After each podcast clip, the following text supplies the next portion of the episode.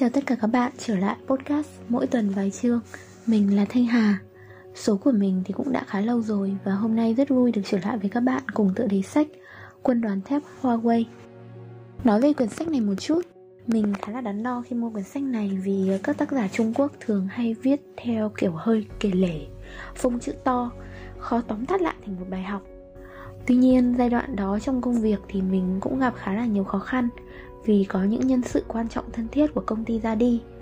Mà mình được biết là Huawei chỉ từ một doanh nghiệp bé tí, phát triển từ mấy chục nhân viên với số vốn chỉ 21.000 nhân dân tệ, tức là tương đương với khoảng là 75 triệu Việt Nam đồng hiện nay, đã phát triển nhanh chóng ổn định, trở thành top 500 doanh nghiệp lớn nhất thế giới, và thậm chí là được coi là vượt mặt táo khuyết Apple trong một số lĩnh vực thì mình luôn đặt ra câu hỏi là làm sao họ làm được như thế. Thường là những cái doanh nghiệp mà phát triển được lớn như vậy thì không thể thiếu được là những nhân viên gạo cội. Họ vẫn sẽ kiểu phát triển và đi cùng với công ty. Đặc biệt là nếu mà mọi người có theo dõi tin tức truyền thông uh, tầm vài năm trở lại đây thì uh, Huawei rất là được chú ý trong giai đoạn căng thẳng Mỹ Trung vài năm trước khi mà Trump ra lệnh cấm vận. Rồi tới vụ uh, công chúa Huawei Mạnh Vãn Chu bị bắt giữ tại Vancouver, Canada dù Google đình chỉ việc chuyển giao phần cứng, phần mềm, dịch vụ kỹ thuật cho Huawei, ngoại trừ các phiên bản có sẵn thông qua nguồn mở, hay là các hãng chip Intel, Qualcomm, Silicon, Broadcom của Mỹ đã đóng băng hoạt động cung cấp phần mềm và linh kiện quan trọng cho Huawei cho đến khi có thông báo mới. Nhưng Huawei vẫn tiếp tục kiên cường và đi lên là một cây đại thụ số 1 và chuẩn bị đủ các chiến lược dự phòng để triển khai mạng 5G trên toàn cầu. Thế câu trả lời để giải quyết khó khăn ở đây là gì? Mình hay nghe câu nói là để nhìn rõ bản tính của một con người, hãy nhìn lúc người ta vượt qua khó khăn như thế nào. Với huawei, câu trả lời chính là văn hóa đặc biệt của công ty, với dấu ấn đặc thù của founder, nhậm chính phi. Nhậm chính phi thì có xuất thân khá đặc biệt. Mình hơi thấy giống các lãnh đạo của viettel bên mình, nhưng nhậm chính phi thì cũng xuất thân từ quân ngũ ông áp dụng chính sách kỷ luật trong quân ngũ cho Huawei. Mình có nhớ trước đây hình như Vingroup cũng có đưa ra slogan là mãi mãi tinh thần khởi nghiệp, rồi sau đó đổi thành kỷ luật là sức mạnh. Nói slogan thay đổi mỗi thời kỳ có lẽ không sai, nhưng mà theo phương diện cá nhân mình luôn cảm thấy kỷ luật là kim chỉ nam giúp chúng ta thành công, chứ không phải là đam mê nhất thời. Mang đậm dấu ấn kỷ luật nhưng ờ, đây cũng là doanh nghiệp nên là việc thích ứng với thời thế thương nghiệp, tạo nên sự nhanh nhạy bạo tàn cũng là điều phải có. Và Huawei thì nổi tiếng với văn hóa lang bái. Sói hay là bái thì đi săn theo bầy, và bằng cách này thì có thể tận dụng sức mạnh tập thể. Một tập đoàn lớn thì không bao giờ có thể phát triển lớn nếu chỉ có dấu ấn cá nhân cả. Sói thì có khứu giác nhạy cảm, tinh thần theo đuổi con mồi không ngừng nữa, và đây là một cái điều kiện tiên quyết của uh, đội ban phát triển thị trường hay gọi là đội sale ấy. Còn bái thì lại rất thông minh thân hình nhỏ chân trước ngắn khi tấn công không thể chiến đấu một mình. Nên khi nhảy nó cũng bám chặt lấy phần sau của sói cũng nhảy đi giống như là tay lái để điều khiển hướng đi tốc độ của sói. Bái thì rất thông minh, có đầu óc chiến lược và cẩn thận giống như là sân sau của thị trường Tức là các phòng ban khác như là operation hay là nhân sự hành chính, quy hoạch ở giúp cho công ty và cái đội phát triển thị trường có thể đi ra và tấn công thị trường uh, xâm nhập vào các công ty khác. Văn hóa Huawei cũng có một điểm khá là đặc biệt mà mình cũng đã liên tưởng ngay với một cái ờ, công ty khác ở Việt Nam. Văn hóa Huawei nhấn mạnh vào văn hóa chửi. Nói đến đây thì mình nhớ ngay đến FPT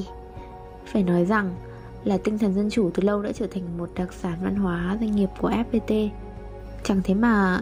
có một câu chuyện lưu truyền là chủ tịch hội đồng quản trị FPT Software hiện nay là ông Hoàng Nam Tiến, từng cất tiếng chửi ờ, xếp tổng trưởng Gia Bình là ngu, đã trở thành một huyền thoại trong tập đoàn này. Ông Tiến kể rằng khi bị chửi như vậy thì ông Trương Gia Bình không hề tức giận mà ngược lại hơi sững người một chút. Sau đó, sếp tập đoàn FPT đặt lại câu hỏi cho người dám chê mình một cách công khai là vậy em có làm được không?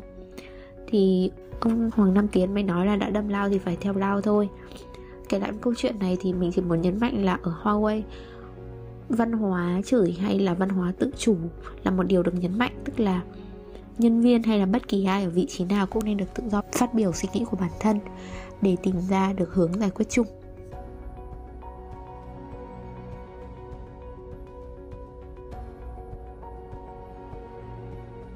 Một điều quan trọng khác đó là việc đào tạo đội ngũ và hệ thống quản lý rất là được chú trọng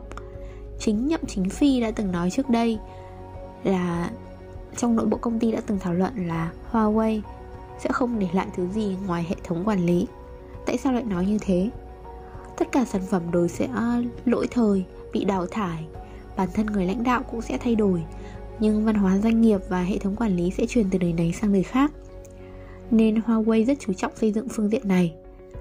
Với nhân viên mới tốt nghiệp, Huawei thực ra cũng áp dụng như các tập đoàn lớn mình nghĩ tới Samsung ở Việt Nam, tức là cho nhân viên đi đào tạo thời gian thì có chắc là lâu hơn và có những đợt tập huấn kỷ luật như quân đội Tuy nhiên điểm thú vị là họ có chính sách mentor, mentee và mỗi người để được lên lãnh đạo thì phải là một nhà giáo trước. Mỗi nhân viên mới vào thì sẽ được cặp với một mentor, và mentor cũng sẽ được cho một cái khoản quỹ để hỗ trợ nhân viên, không chỉ trong công việc mà trong cuộc sống. Huawei rất là chú trọng đào tạo, ngay trong công ty nội bộ và để khuyến khích mỗi người học hành, thì yêu cầu các nhân viên phải đào tạo lại cho người khác và có những chính sách vinh danh những người người đào tạo tiêu biểu hàng năm. Một mặt là sẽ giúp xây dựng phát triển kiến thức chung của công ty. Mặt khác là cho rằng là những người đào tạo được người khác thì sẽ gây được ảnh hưởng và mới xứng đáng lên được lãnh đạo.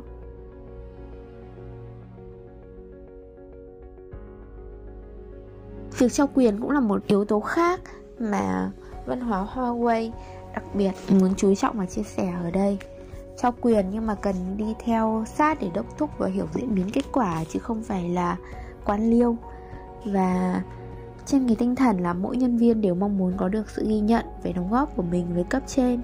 Ngược lại là lãnh đạo thì cũng cần tinh tế trong việc công nhận đề cao năng lực của nhân viên, ngắn quyền hạn với trách nhiệm với mỗi nhân viên để họ thấy được lợi ích của mình và từ đó tự giác gánh vác trách nhiệm của bản thân nỗ lực phấn đấu cho xứng đáng với lòng tin và sự tín nhiệm của cấp trên. Có một điều là Huawei cũng đặc biệt rất chú trọng vào phát triển nhân tài. Thực ra thì mình nghĩ là tất cả các doanh nghiệp lớn hiện nay hoặc là doanh nghiệp bé đi thì nhân tài cũng là sức mạnh của doanh nghiệp. Và Huawei không chỉ nổi tiếng với chính sách lương thưởng cao mà cũng dành rất nhiều tâm huyết cho việc thể thao, thể dục, ăn uống của nhân viên à, cái này mình nghe thì mình đã thấy rất thích rồi. Giống như là Google cũng khá là nổi tiếng về lĩnh vực này hoặc là những cái công ty startup nhất là trong lĩnh vực IT thì đều nổi tiếng về những cái việc mà trang bị đến tận nơi cho nhân viên những việc ăn uống ngủ nghỉ. Đảm bảo là khi mà tất cả những cái nhu cầu thiết yếu của nhân viên à, đều đã được phục vụ thì nhân viên sẽ có thể tập trung vào công việc và đóng góp hết mình cho doanh nghiệp với Huawei thì ờ, hai điều quan trọng nữa mà muốn nhấn mạnh đó là dịch vụ khách hàng và chất lượng của sản phẩm. Bằng việc nhấn mạnh chất lượng của sản phẩm trong những cái năm đầu tiên và cho đến tận hiện nay, thì Huawei đã mang lại niềm tin cho người tiêu dùng. Và với cái việc dịch vụ khách hàng, mình nghĩ là điều này thì bây giờ doanh nghiệp nào cũng rất là quan tâm. Và việc mà chú trọng vào dịch vụ khách hàng thì nó đã trở thành một cái thương hiệu đối với doanh nghiệp Huawei.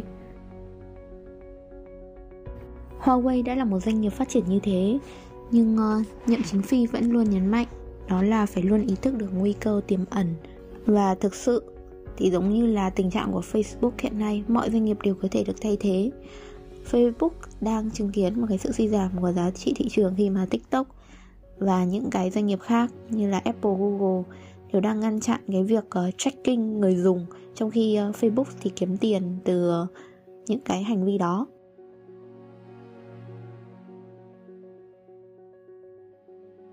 thì ờ, cái việc ý thức về nguy cơ và luôn luôn thay đổi phát triển để cập nhật theo thị trường rất là quan trọng và là động lực để Huawei liên tục đi lên.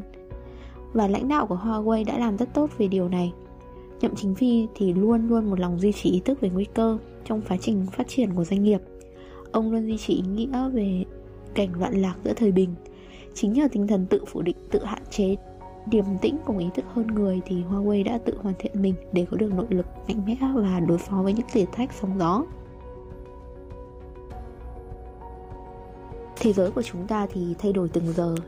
và điều duy nhất bất biến chính là mọi thứ đều đang thay đổi do đó, cách tốt nhất để thích ứng được với điều đó là chúng ta phải học cách thay đổi để có thể bắt kịp với tốc độ của thời đại mỗi thời đại đều có những đặc trưng riêng ai nắm bắt được cơ hội là người đó đã cho mình một cơ hội để phát triển, để chiến thắng